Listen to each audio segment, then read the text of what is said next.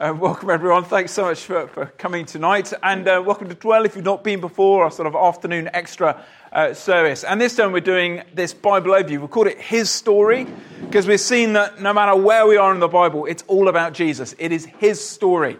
He is the King we worship, and uh, we're going to see Him in these pages. And um, perhaps the reason you're here tonight is because you're tr- intrigued by the advert this morning where Matt, I think, said this is where our Bible knowledge gets hazy you, you know, we kind of know there's kind of an Exodus, and then there's King David, and then Solomon, and then um, uh, stuff happens. And, and the Bible comes, becomes this confusing, non chronological mess. Uh, uh, each book of the Bible is in a different order and a different time, and we all suddenly get confused of what exactly is happening when and why. And hopefully, this session this week and the session next week will really, really help us. And again, we're going to see again and again, it's all about Jesus. So no matter where we're on Scripture, it's all about Him. Uh, so this week we're going to be covering the. In fact, we're going to say for the next three weeks we'll be covering the New Covenant, but how it is talked about before the exile. Next week we're going to talk about the New Covenant, how it's talked about in and after the exile, and then the week after that, finally with the New Testament, how the New Covenant is ushered in. So we're having sort of three sort of sessions on this uh, particular covenant, and uh, you'll see uh, from your handouts we're going to begin by looking at life in the United Kingdom. Not this United Kingdom, England, Ireland, Scotland, Wales, but the United Kingdom uh, under King David and his successors. And just by way of recap, um, let, us remember what we saw last time. Um, we saw last time how every single blessing which came to God's people was mediated through their king. And that is because of this Davidic covenant. And uh, we saw last time, didn't we, how because of David's extraordinary obedience, uh, God made this promise that there'd always be a king on the throne. No matter how useless or screwed up your various offspring are, they'll get disciplined. But I'm never going to breach this promise to you because of your obedience to me. And so, for all who are in union with David, all who are under the rule of King David, there's going to be blessing uh, forever. That's what the Davidic covenant was like. But Turn with me to Deuteronomy 17. Because we're going to see that the kings of Israel, as they sort of become the main characters now, alongside the prophets, that the people themselves kind of drift to the background because they're represented by their king. And so everything is tied up with their king. However, the kings themselves, it isn't just um, universally easy for them. They can't just rest on their laurels because they're under the Davidic covenant. They're also various laws pertaining to kings. And in Deuteronomy 17, remember, this is the sermon Moses gave just before Israel entered the promised land. Well, he said there are certain laws which kings must obey. So read with me verse 14. When you enter the land the Lord your God is giving you and have taken possession of it and settled in it, and you say, let's set a king over us like all the other nations around us. Be sure to appoint over you a king the Lord your God chooses. He must be from among your fellow Israelites. Do not place a foreigner over you, one who is not an Israelite. The king, moreover, must not acquire great numbers of horses for themselves or make the people return to Egypt to get more horses, for the Lord told you you are not to go back that way again. He must not take many wives, or his heart will be led astray, and he must not accumulate large amounts of gold and silver when he takes the throne of the kingdom, he is to write for himself on a scroll a copy of this law. That's going to take ages, isn't it? Writing out by hand the entire five, first five books of the Bible. Uh, taken from that, from the Levitical priests. It is to be with him. He is to read it all the days of his life so that he may learn to revere the Lord his God and follow carefully all the words of this law and these decrees and not consider himself better than his fellow Israelites and turn from the law to the right or to the left. Then he and his descendants will reign a long time over his kingdom in Israel.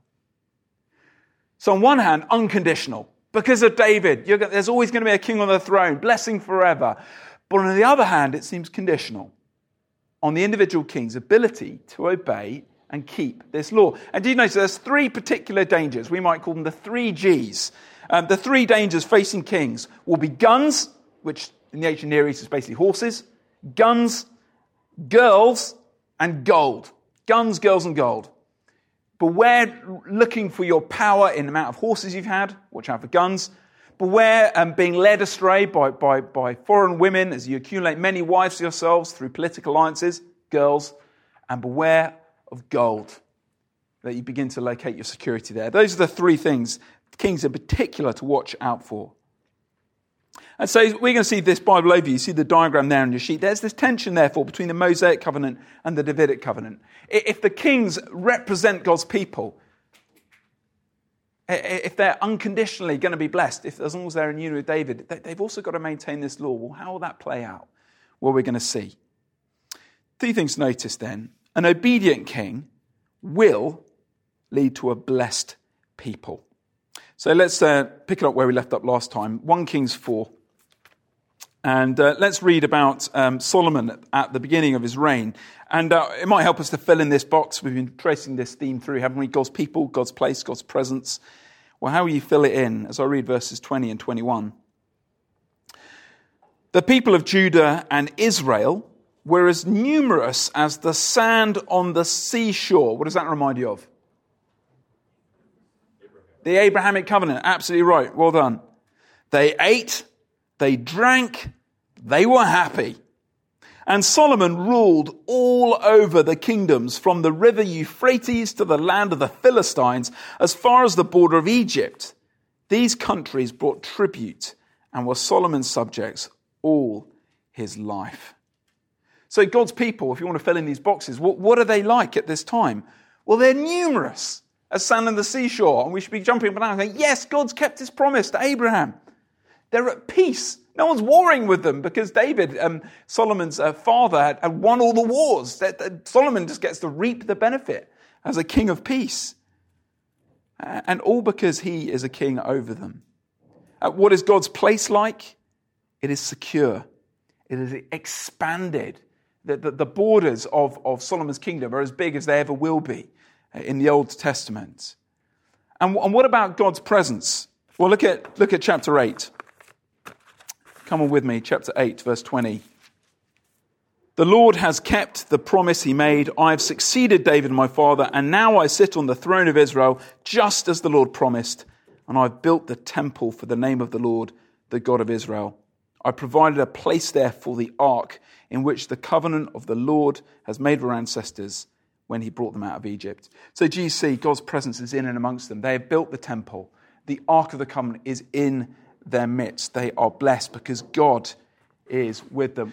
Okie dokie. So that sounds great, doesn't it?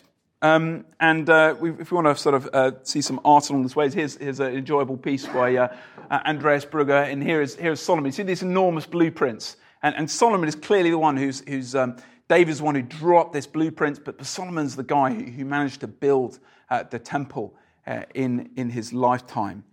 And, uh, and at this point, it just looks great. We have an obedient king, and therefore uh, the people are blessed. But it all goes wrong. Turn with me to chapter 10. Flip over the page. And you can probably guess what happens, can't you? You can probably guess. I forgot to mention another thing about God's presence is that the nations are drawn uh, to Solomon. So the Queen of Sheba uh, visits Solomon. The ends of the earth are, are, coming to God's people for blessing and wisdom. And again, it looks like a high point in, in chapter 10, but then it, it starts going wrong in verse 14. Just read verse 14 with me. What do you notice here? Chapter 10, verse 14. The weight of the gold that Solomon received yearly was 666 talents not including the revenues from the merchants, traders, and all the Arabian kings and governors and territories. Uh, what are the three G's again? Gold. 666. Not a great number. Um, verse 26. Solomon accumulated chariots and horses. I wonder where he got them from. Let's read on. He had 1,400 chariots and 12,000 horses, which he kept in uh, the chariots. He had chariot cities. He had cities built for chariots. That mental? uh, which he kept in, also had with him in Jerusalem. The king made silver as common in Jerusalem as stones, and cedar as plentiful in sycamore fig trees in the foothills. Solomon's horses were imported from ding, ding, ding, ding, ding, Egypt and elsewhere. It doesn't look good, does it? Gold, guns, and now look at chapter 11, verse 1. King Solomon, however, loved many foreign women besides Pharaoh's daughter, Moabites, Ammonites, Edomites, Sidonites, Hittites. They were from nations about which the Lord had told the Israelites, You must not intermarry with them, because they will surely turn your hearts after their gods. Nevertheless, Solomon held fast to them in love. It's, it's almost so predictable, isn't it?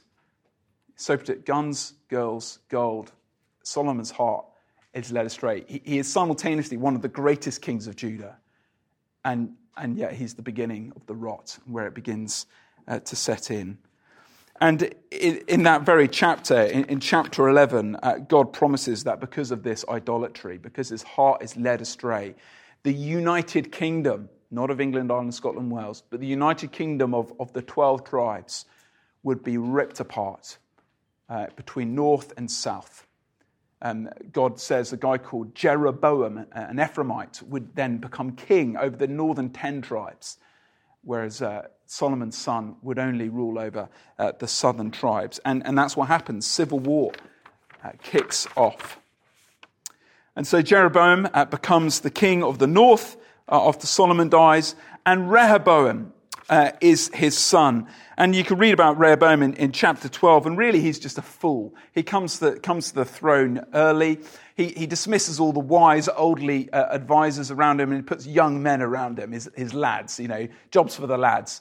And um, he makes cocky boasts. And he, he liked to say, I, I, like, I, enjoy this painting by Hans Holbein the younger. See, do you see he's pulling out his little finger? He says, I have, I have as much power in my little finger as my father Solomon did. And, and so um, he, uh, he, he makes foolish boasts and he decides to work the people of, uh, people of Judah uh, almost you know, like a slave master. And that, and that as, as a result of his, his stupid and foolish leadership, that the, the kingdom is torn into between north and south. Jeroboam then becomes king in the north, Rehoboam of Judah in the south. And this might explain some of the terminology in the Bible which might confuse us. From this point on, when we read of Israel, it normally refers to the 10 northern tribes. And when we hear Judah, it normally refers to the two southern tribes of Judah and, and Benjamin um, in, in the south. Um, so um, I love this diagram. I think you got it on your sheets. And this is just basically, this is such a helpful guide to this entire period of history. And key to understanding, particularly, particular, all the different prophets and when they come in. And uh, because you'll notice in our Bibles, they're not in chronological order at all. Um, but uh, let's, let's first of all, let's chase, let's look at the left side of this diagram and notice the, the northern kings. And you notice on this diagram, they're colored according to their, their spiritual assessment. In the book of 1 and 2 Kings, at the end of a reign, we're told whether they're a good king or a bad king or a meh kind of king. And all of them, all of the northern kings, are bad kings. All of them lead their people to greater and greater wickedness and idolatry. All of them are, are colored in, in black there, all the way through. So, under point two, then, what is life like in the northern kingdom of Israel? Well, the kings of Israel led their people into evil as they ruled from the capital in Samaria in the north. And uh, the most famous uh, of, of these kings is, is perhaps King Ahab. There he is sitting down um, with weirdly a shaved leg exposed. I, I, don't know what, I think the painter is trying, trying to sort of present him as slightly emasculated, but because he's, he's eclipsed almost by his wicked wife, Jezebel, who, um, who leads him into further idolatry of the Baals. And there's Elijah at the door, standing tall and, and ominous, and Ahab's embarrassed of his shaven leg. um, not quite sure what's going on there. Um, but the three repeated sins in, in, the northern kingdom of Israel at this time are, are idolatry, to the Baals in particular, the Asherahs, uh, injustice, and presumption.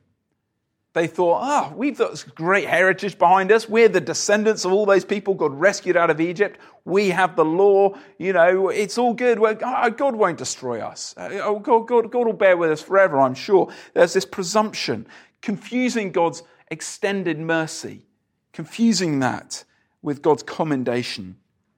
And so throughout this period, God kept on sending the northern uh, people of Israel prophets. Um, famously, Elijah and Elisha. And, and these prophets kept warning God's people, in particular, warning the kings to lead their people back to the Lord, warning them. God has not given up on the northern kingdom of Israel, He keeps pursuing them. And also, God is constantly reassuring his people that even amongst this wicked northern uh, kingdom, God will keep a remnant. And, and a famous, uh, uh, various famous examples of that, like the widow of Zarephath, you might know um, that story, um, or Naaman, this, um, uh, this uh, Syrian uh, soldier who, who comes to be washed by, um, by the prophet and, and has received and receives forgiveness. Um, it seems as if even in this really dark time, wickedness reigning, a wicked king reigning, it seems as if uh, God is still preserving a people and, and even an international uh, people for himself. And so the various different prophets at this time, so you can see on your diagram again on the left, the prophets in the north at this time in particular were Amos, Jonah, and Hosea. And these guys were kind of like enforcers, covenant enforcers. And um, my, one of my favorites is Hosea. You might know the prophet Hosea. God tells him to sort of to enact his message. God says, I want you to get married. And Hosea's going like, yes, cool. Who are going to marry? Who are going to marry? I want you to marry a prostitute. Right.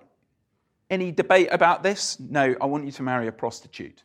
I want you to commit to uh, a prostitute and bind yourself uh, to her in marriage. And you know, Hosea does that.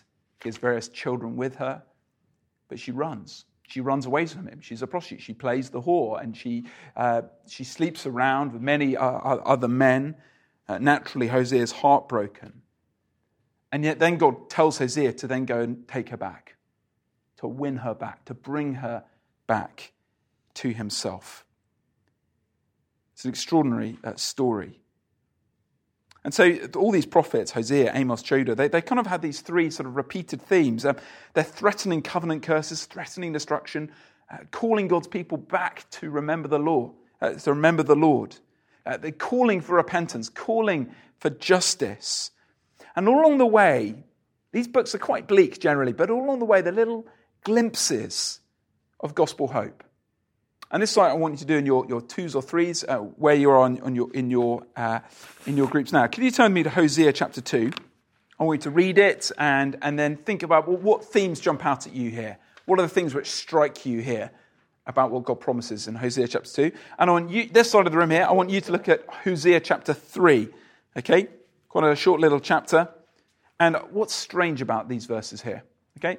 Hosea 2, 16 to uh, 20. Hosea 3, what, what intrigues you? What's strange about these, these verses? Okay? Go for it.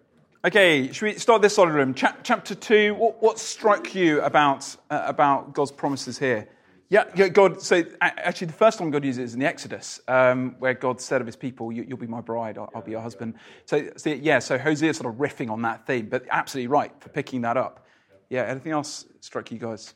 Yeah, thank you so much, Morgan. Yeah, the, the, the covenant which God's going to make is going to be cosmic in scale. It's not, God isn't just save, interested in saving human souls. He's going to redeem all of creation. The animals and, and, the, and, and, and the birds are all are swept up in it. And, and notice um, who's going to be doing this? I will. I will. I will. I will. Which is brilliant if you read Hosea because every time you comes up, it's bad. you're, you're unfaithful. You're this. But I'm going to do this and I'm going to do that. God is going to create this new covenant. Uh, he is going to be the faithful husband. And it's going to, because of that, his faithfulness, oh, it's going to, it's going to restore everything. It's going to be beautiful again. How about this side of the room? Chapter 3. What, what jumped out at you? The raisin cakes. Yeah. yeah. So now we know raisin cakes are evil. And the main reason for that is because when you, buy, when you pick up a chocolate chip cookie and you think, this is a chocolate chip cookie, and you go, oh no, it's a raisin cookie. so here's biblical evidence why that is wicked and wrong. If you're, if you're baking, don't do raisins, do chocolate chips. It's biblical. Um, that's the main takeaway from tonight's session. Um, Yeah, yeah. no, that's not the point. Um, and, and what's, what's surprising here about chapter 3? Yes, yeah, the husband who is the wronged party pays her back, uh, sorry, buys her back out of his own cost, out of his own money, out of his own pocket. What a great picture of redemption, literal redeeming, rebuying um, back. Uh, a picture of what our, our, our Savior, Jesus, would come to do. And what's interesting, remember, who's, who's, who is Hosea writing to, writing for? The northern kingdom. And their, their lineage, their kings, are not Davidic. And what is the locus of their hope? Verse 5 a Davidic king. Do you see, even in the north, the hope is still linked to the Davidic covenant. Well, that's just a little glimpse of, of some things going on in the, in the northern kingdom. Um, we, we might know the end of the story. In the end, uh, let's turn uh, 2 Kings 17. In the end, we might know what happens because of this repeated wickedness, because they repeatedly did not listen to the prophets. Well, God sent uh, this king, Sennacherib, this Assyrian king, uh, to wipe them out. Uh, so, chapter 17, let me pick it up uh, in verse 6. In the ninth year of Hoshea, the king of Assyria captured Samaria and deported the Israelites to Assyria. He settled them in Halah, in Gozan, on the river Habor, and in the towns of the Medes. Why did this happen? Verse 7 All this took place because the Israelites had sinned against the Lord their God, who had brought them up out of Egypt from under the power of Pharaoh, king of Egypt. They worshipped other gods. They followed the practices of the nations the Lord had driven out before them, as well as the practices that the kings of Israel had introduced. And so this destruction comes upon them. Look at verse 16 over the page continues, they forsook all the commands of the Lord their God and made for themselves two idols cast in the shape of calves, an Asherah pole. They bound down to all the starry hosts. They worshipped Baal. They sacrificed their sons and daughters in the fire. They practiced divination and saw omens and sold themselves to do evil in the eyes of the Lord, arousing his anger. And so this is what happens to the northern kingdom of Israel. Because of their wickedness, God wiped them off the map. And at this point, they kind of just drop off the story. Uh, the, the, northern kingdom, the, the uh, their capital, Samaria, uh, gets leveled. Um, they're scattered all around uh, the, the, uh, the, Syrian empire at the time. They're, they're never really properly regathered. Um, those who remained in the land of Samaria, they kind of interbred with the other Gent- with, with the Gentiles there. They became this sort of mongrel people, half Jew, sort of syncretistic in their beliefs. They became the Samaritans. And now, when you read the Gospels, you think, why is Jesus always going to see Samaritans? Why is Jesus always ministering to Samaritans? Well, now you know why. He has not given up on the northern kingdom. And all these prophets to the north, Jesus is fulfilling that mandate, calling them to himself as the Davidic king. God has not promised to finish with Samaria. Yeah, yeah. Um, no, no, builds up. Sorry. So, yes, they are scattered all around because yeah. the succession of empires and, and kingdoms, they, they kind of, they, they, they just, yeah, they kind of intermixed in, but they, I think they maintain some of their ethnicity. I mean, clearly when Jesus, you know, met the Samaritan woman at the well, for example, he, he, he you know, he, he had, yeah, a lot of commonality with her, even though Jews and Samaritans wouldn't normally talk. You know, they had theological differences. They worshipped at Mount Gerizim, Jews worshipped at Mount Zion. There are differences there, but Jesus, there was a, a common language, a, a, common understanding of things. I, th- I, think it's fair to say the Samaritans only, um, only considered the first five books of the Bible to be, to be scripture. They, they didn't recognize the rest. Um, they only, and, and so, but that, that basis of the Pentateuch was, was enough commonality for Jesus to call them back. Um, so, yeah, I think, you know, they weren't considered completely different people. They're still considered the remnant of the north, the north, northern tribes. Yes, yeah, there are two exiles, which is, yeah, we're, we're going to come on to that. Yeah, we're going to come to that. Spoilers, Bill, spoilers. Um, and, but Assyria itself, the wicked empire of Assyria, which of course Jonah went to preach against hilariously in Nineveh um, and accidentally called them to repentance, um, well, they then unrepented later. And Nahum, the, the, the, who is the final northern kingdom prophet, he, he proclaimed against the, uh, the fall, uh, proclaimed against Assyria, and prophesying Nineveh's final destruction. We'll pause there for Q&A. Do you want to ask the person next to you? Uh, where we're going very fast, um, deliberately so. Uh, so please do uh, anything I can clarify, and let's turn to the person next to you, and we can help each other in a minute. Okay, to kick us off? What was the event which caused the split? Sorry, I wasn't clear. It was Rehoboam's stupidity. Um, and basically, Rehoboam worked, worked the, king, the, the, the, kingdom like it, you know, like it was his. He, he, uh, he worked them too hard. He, he, dismissed, he dismissed the elderly advisors, saying, You don't need to you know, ask, uh, ask for so many taxes. You, you, you, don't need to work them so hard. And, but his young advisor saying, who his mate, saying, Nah, come on, we could be greater, we could do more. And, and um, you know, I have this much power on my little finger. I'm going I'm to be a tyrant if Solomon worked you hard, I'm going to work you with whips made of scorpions. You, you know, he was, he was a cruel, stupid man. And because of his stupidity, the kingdom split. But in the chapter before that, God said the kingdom's going to split. And, and half it's, well, more than half it's going to go to, the, to Jeroboam, this chap in the north. But Jeroboam's line didn't do much better. Thank you.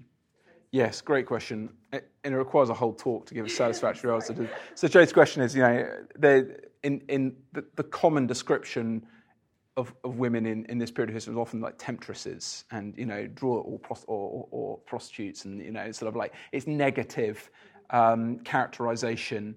And what, first question is, is that is that synecdoche of the whole? Is, is, that, is basically God saying in scriptures, all women are like this.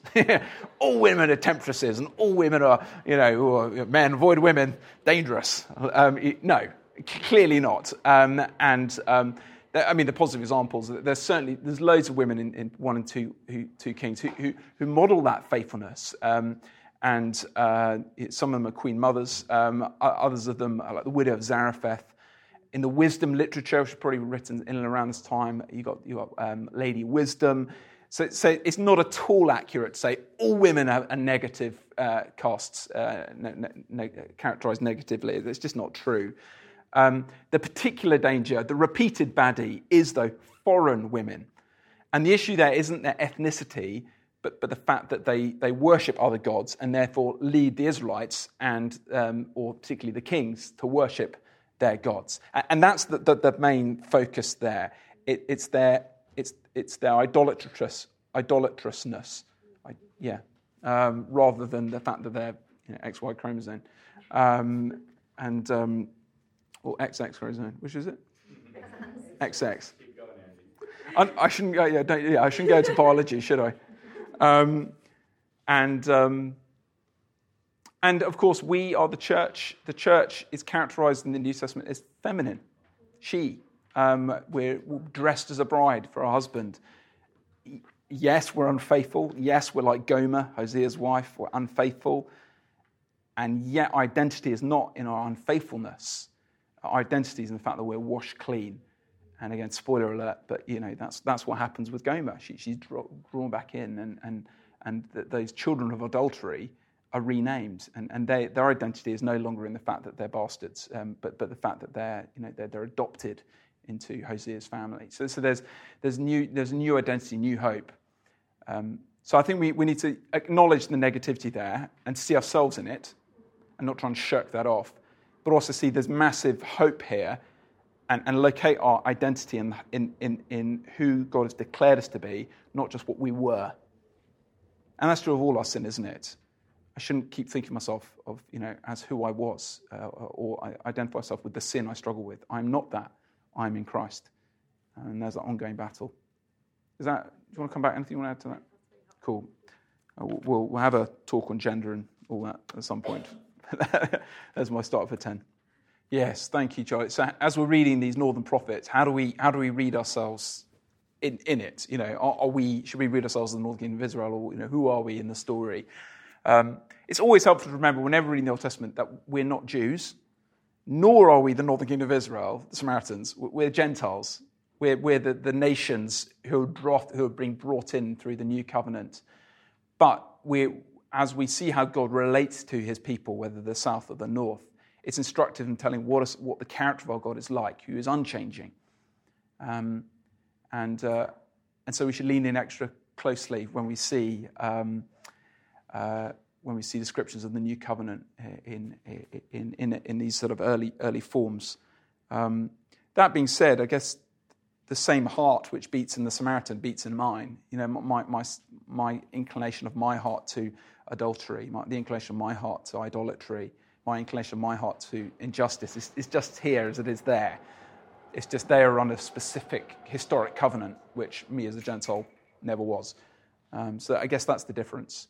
Um, so if we, um, if I zoom back to this diagram here, so these are national covenants here. Okay, those are for the Jews. They weren't given to us Gentiles. These are the ones we're under here, the cosmic ones, um, and the new because we got grafted in. Um, but we'll come to that later. So we've looked at the northern kingdom and we, we, we chased and looked at some of, the, some of the prophets in the north, like Elisha, Elijah, Amos, Jonah, Hosea, and then Nahum.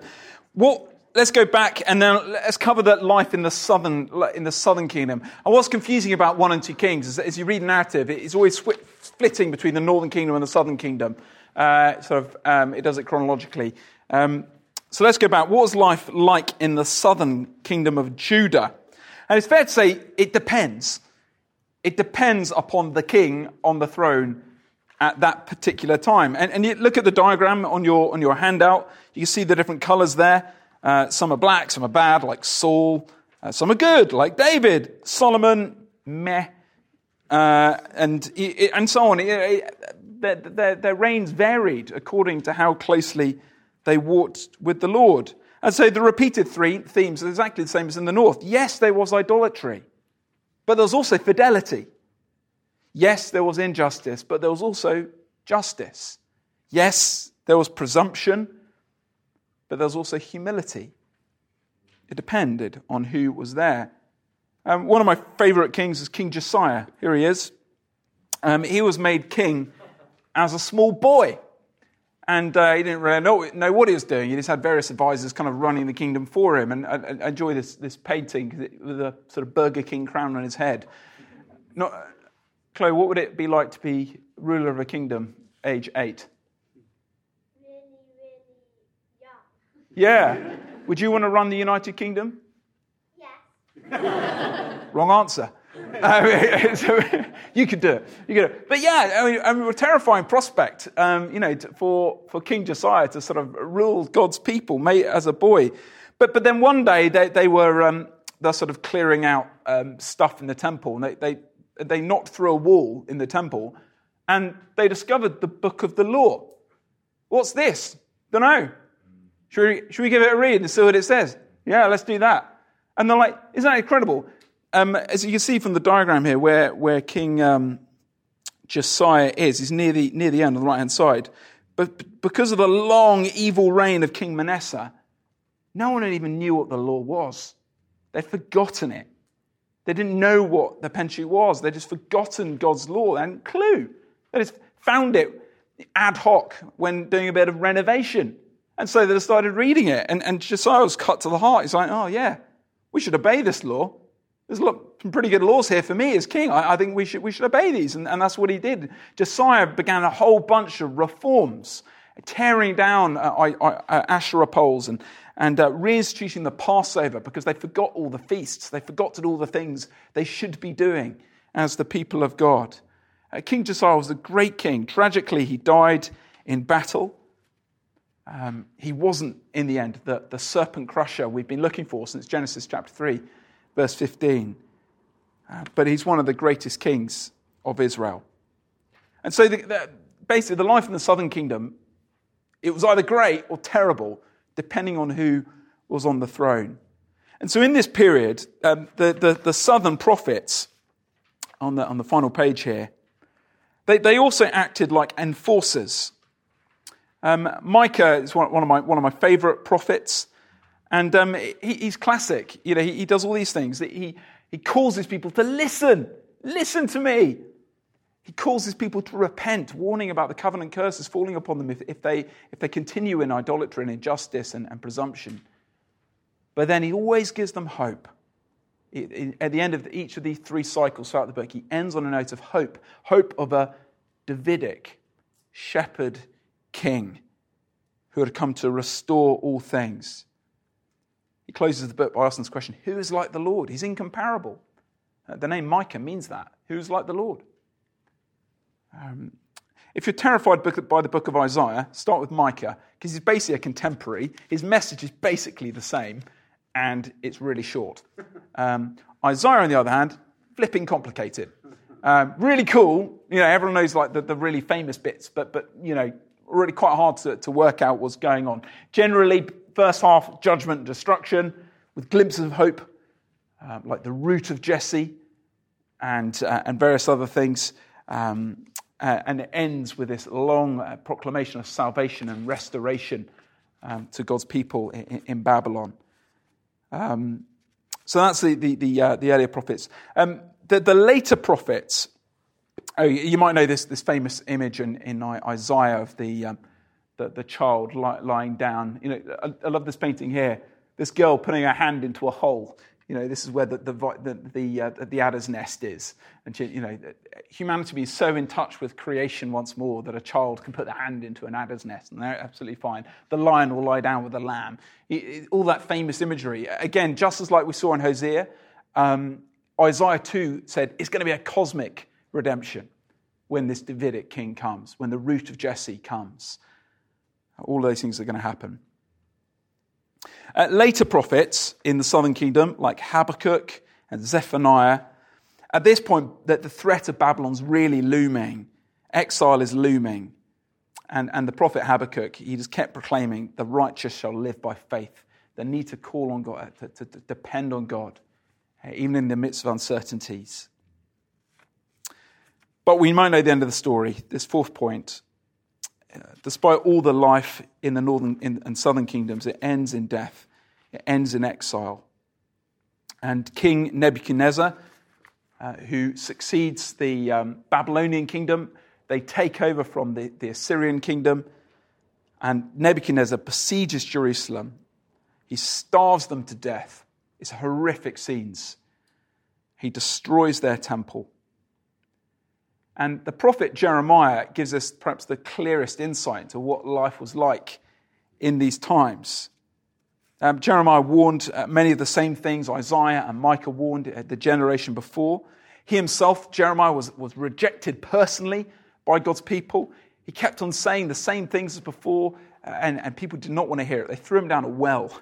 They didn't want to hear his message. And Jeremiah says, Because of your sins, Judah must drink the cup of God's wrath. You're going to be sent eastwards into exile. And there you'll be for 70 years. And so, if you want to fill in these boxes, what, what are God's people like at this time? Well, they're decimated. So many are killed.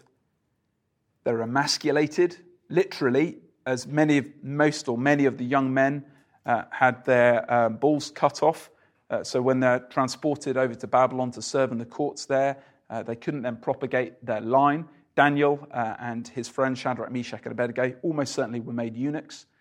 Um, and so it looks like the end of the line, at the end of the Davidic hope at least, if all the senior male um, leaders are, are unable to, to pass on their, their seed. And of course, God's people are slaves, slaves in Babylon. What is God's place? Well, now it's far away. They're, they're in exile, they're under foreign rule. And God's presence, well, the temple is destroyed. And where instead they were supposed to bring blessing to the nations, now they're dishonored by the nations. So it's a pretty bleak uh, period of history. Uh, but there's always hope. And the question is where in the midst of these bleak times, where is confidence to be found? And, and this is kind of what Jeremiah does. At chapters 1 to 25, bleak messages of, of, of warning against Jerusalem because, exit, because Babylon is coming if you don't repent. And then you get these two sections of narrative, future hope, and, and the actual fall of Jerusalem. And then in the, in the final chapters, you, you have this um, prophecy against the nations, of vindication. But, but where, is, where is the locus of Uh, Isaiah's confidence and Jeremiah's confidence? Where are they looking for their hope? Well, again, we're going to do a bit of group work. Turn with me to Jeremiah 31 and verse 31. 31, 31. Very important verse to remember. I'm going to read verses 31 to 33, and then I want you to turn to your pairs and ask yourself, what is new about the new covenant? Okay? Classic essay question. If you ever go to theological college, you will be asked to write an essay on what is new about the new covenant. Okay? So this is your primer. Verse 31. The days are coming, declares the Lord, when I will make a new covenant with the people of Israel and with the people of Judah. It will not be like the covenant I made with their ancestors when I took them by their hand to lead them out of Egypt, because they broke my covenant, though I was a husband to them, declares the Lord. This is the new covenant that I will make with the people of Israel after that time, declares the Lord. I will put my law in their minds and write it on their hearts, and I will be their God, and they will be my people. No longer will they teach their neighbor or say to one another, Know the Lord, because they will all know me, from the least of them to the greatest, declares the Lord. For I will forgive their wickedness and will remember their sins no more. What's new about the new covenant? It's your pairs. I'm sure if we wouldn't have spotted everything there, but we can help one another out. Um, just answers from the floor. What is new about the new covenant? Loz's hand is straight up. Look at that. That's absolutely right. Yeah, we don't need prophet, priests, and kings anymore to, to, to, you know, amongst God's people because we'll have one who mediates all of that to everyone equally. I'm not a priest. I'm not a king. But we are a kingdom of priests. We're a kingdom, a nation of, uh, of kings, of prophets. We're all prophets. Absolutely right. Yeah, the least of them to the greatest will all know me. Um, Joel said something similar, didn't he?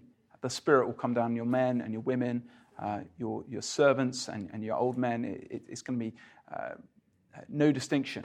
Absolutely right. That's really, really important. Anything else? What's new about the new covenant? Yeah, the covenant is all about Jesus. You're right. And notice uh, these verses, verse 33, what the word repeated is I will, I will. Uh, verse 34, I will. Um, it, it's God doing these things. And, and of course, you're absolutely right. Jesus says, spoiler alert, two weeks' time, um, Jesus says, This is my blood of the new covenant, which is poured out for you. We, we remember that the Lord's Supper this morning, didn't we? Um, Jesus, one, is the God, uh, the Son, the King, the Davidic King who enacts this new covenant. But He is the one who's doing it. I will do it. I will do it. And that's different, isn't it, to the Mosaic covenant? Um, Moses splattering the blood on them, and they said, We will do it. We will obey all the words of this law. We will do it. It's different. Anything else new about the new covenant? Brilliant. B. Yes, God preempts, He knows their wickedness, their future sins, and says they're going to be forgiven of it. Absolutely right. Anything else? Yeah, the law has changed. Thank you, Bill. So the law is no longer external, just a tick box exercise. The law is internalized. So the God's people desire to obey this law. They don't feel they have to keep this law in order to keep up to keep in with God. They desire to live this law because it, God has changed their hearts uh, to do so. Yeah, do, do, a little Google search of the word heart in Romans, and it's significant. As in how Paul writes about the heart in chapters 1 to 3, um, uh, and, and sinful effects on the heart, and then how the Spirit's been poured into our hearts by grace, so that we desire to live the, uh, obey the law from the heart. Um, in fact, the law has been repudiated and replaced by the Spirit. Um, so, yeah, it's, it's, um, it's absolutely there. Paul clearly studied this um, in great depth. One other thing I noticed, um, uh, verse 31, uh, God says, with the people of Israel and with the people of Judah, there's a reunification. And again, spoiler alert for a couple of weeks' time, but why in the book of Acts does that marker that, God, that the gospel goes out from Judea to Samaria, then to the ends of the earth. This Because God is calling in his ethnic people of Israel and also uh, the Gentiles too. Um, it's emphatic here that this covenant will not be like the Mosaic covenant. And I just want to keep emphasizing this. So turn over to chapter 33, verse 17. We looked at this passage when we looked at God's covenant with Noah. But as I read this, uh, 17 to uh, 26, as I read this sort of chunk, these three paragraphs, try and um, shout out if you, this is an interactive exercise, shout out if you can the covenant it refers to, okay? You ready? Uh, it's a game. Verse 17. For this is what the Lord says David will never fail to have a man to sit on the throne of Israel. Nor will the Levitical priests ever fail to have a man to stand before me continually to offer burnt offerings, to burn grain offerings and present sacrifices. The word of the Lord came to Jeremiah. This is what the Lord says If you can break my covenant with day and my covenant with night, so that day and night no longer come at their appointed time, brilliant, then my covenant with David, my servant, and my covenant with the Levites, who are priests ministering before me, can be broken, and David will no longer have a descendant to reign on my throne. I will make descendants of David my servant, and the Levites who minister before me, as countless in the stars in the sky, as measureless as the sand on the seashore. Yeah, we all got that one. The word of the Lord came to Jeremiah Have you not noticed that these people are saying, The Lord has rejected the two kingdoms he chose? So they despise my people and no longer regard them as a nation. This is what the Lord says If I have not made my covenant with day and night and established the laws of heaven and earth, then I'll reject the descendants of Jacob and David, my servant, and will not choose one of his sons to rule over descendants of Abraham, Isaac, and Jacob. Davidic and Abrahamic. For I will restore their fortunes and have compassion on them. Okay, you saw that little exercise there. So there is Jeremiah writing to his people in the midst of exile. Where is the locus of their hope? Look at the diagram. It's the Noahic covenant, the Abrahamic covenant, the Levitical covenant, the Davidic covenant. They're, they're like the, the, the foundations upon which is built the new covenant. Whereas, what is not the locus of their hope? the Adamic, and the Mosaic. Why? Because it requires a, a, fullness of obedience, which is just their hearts are just not capable of. And, and again, as you read through Jeremiah, Jeremiah is a complicated book. Um, by the way, I recommend these Bible Project uh, sort of um, diagrams. We won't look at this now, but they're, they're, they're, if you think visually, they're brilliant in trying to get your mind around, uh, mind around these things. But the, um, all the way through Jeremiah, the emphasis is the heart. Guys, your hearts, he says to his people, your hearts aren't circumcised. Your hearts aren't washed. Your hearts aren't clean. Ezekiel says the same things. We'll come to that next week. You need a new covenant. You need a new heart. So as I close, I've got two little applications for us, both from Jeremiah. One of the, if you turn to Jeremiah 32, just back a page. If, um, if your city, right, imagine you're, you're living in a walled city called Jerusalem, is under siege. You're surrounded by Babylonians hungry for your blood. Um, there's nothing to eat. You've got water, but there's nothing to eat. Okay, so much so that people are resorting to cannibalism in the city. There's nothing to eat. You know, you, you don't think you're going to ask very long. Do you think that would be a good time to do a bit of real estate um, and, and to buy up some land for yourself? I don't think so. Jeremiah thinks it is. Jeremiah decides in the midst of this siege, the most sensible thing for him to do is to buy a field in Jerusalem. And it's, it's, a, it's an enacted prophecy. It's a, it's, he's saying, I have hope that this land here will be restored. That this land, which is utterly valueless now because Babylon is about to invade and take it, I have hope that this kingdom will, this land will prevail. This kingdom will prevail. And just, just to close, a little by way of application, uh, invest in the kingdom now. Um, as Johnny said this morning, as he looked at Esther. As Christians, we're going to be hated, we're going to be opposed, we're going to be a minority. The temptation will be to invest anywhere else, to invest where it looks like things are on the up. And as things look harder and harder for Christians, it's going to be tempting to not invest. Follow Jeremiah, invest in the kingdom, and you will be vindicated. And uh, Jeremiah 32 ends with uh, being promised that the line, uh, the line of David, uh, will not be snuffed out. Yes, many of them were emasculated, many of them got the scissors.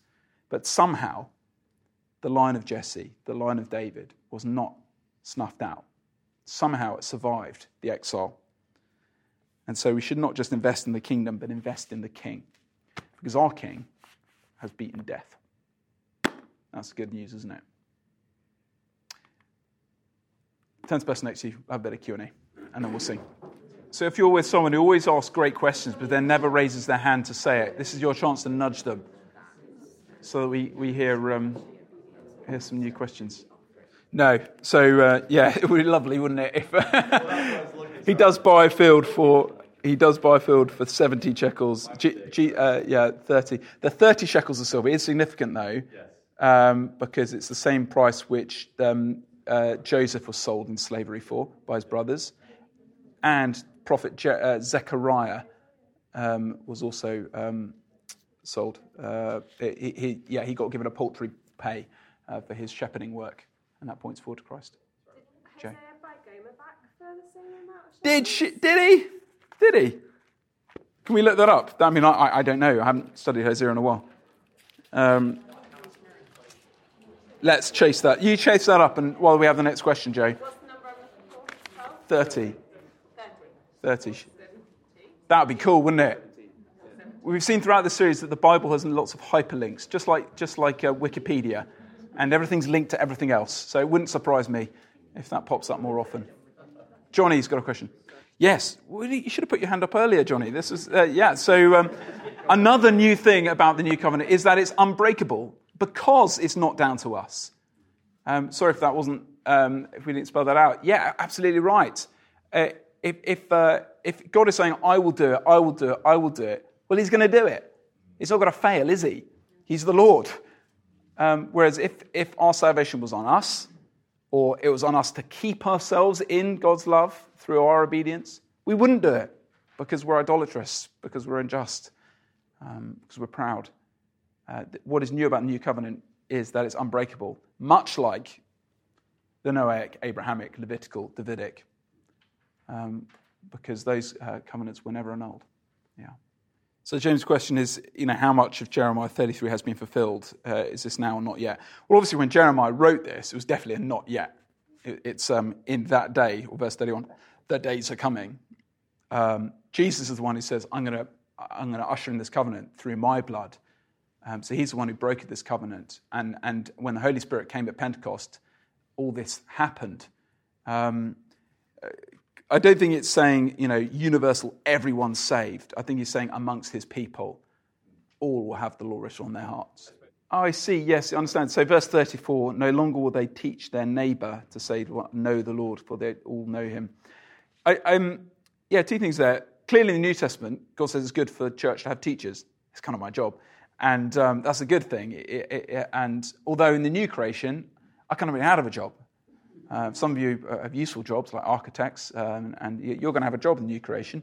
Uh, nurses and, and, teachers, less so.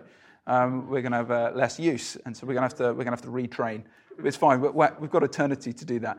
Um, but but yeah, I guess in the new creation, we're all going to know God perfectly, and we won't even know teachers. But but even now, as we enjoy the fruits of the new covenant in between in this sort of overlap of the ages, um, I think we can see some of this now in that from the least from the least to the highest, we all know the Lord. Um, yeah.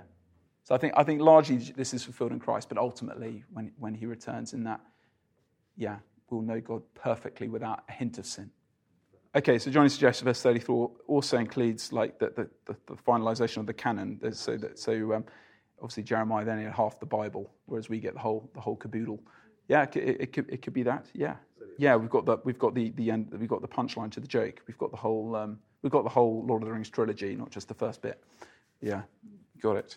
Yeah, it could be that. Could be that. So Sam's heard in terms of apologetics, um, this used to describe why non-Christians have morals, or all people have morals. Yeah, this wouldn't be the text I'd go to for that. Uh, I think Romans one uh, and Romans two are probably the obvious places to go um, where um, yeah, God, God, has placed on our con- even the, even even the Gentiles have have this have a conscience um, which we sin against. Uh, the person who, who, knows nothing of the Lord, if they murder someone, even if they've never heard murder's wrong, uh, they still are sinning against what they know to be innately right and wrong. I don't think this passage is talking about that. I think it's talking about uh, believers that knowing the Lord in that sense. I think it's a right truth, wrong text. Father God, thank you that your Spirit has come. Thank you that your King has mediate, mediated every blessing to us and has written the law in our hearts. So, Father, I pray, Lord, that we wouldn't just know the truth, and, and I appreciate tonight is, is largely informational, but Lord, we desire that these truths would in the end um, be transformational for us. That, that we would know that your love for us is unbreakable because you have done it. You have poured out your blood in the new covenant. uh, for us. In Jesus' name, amen.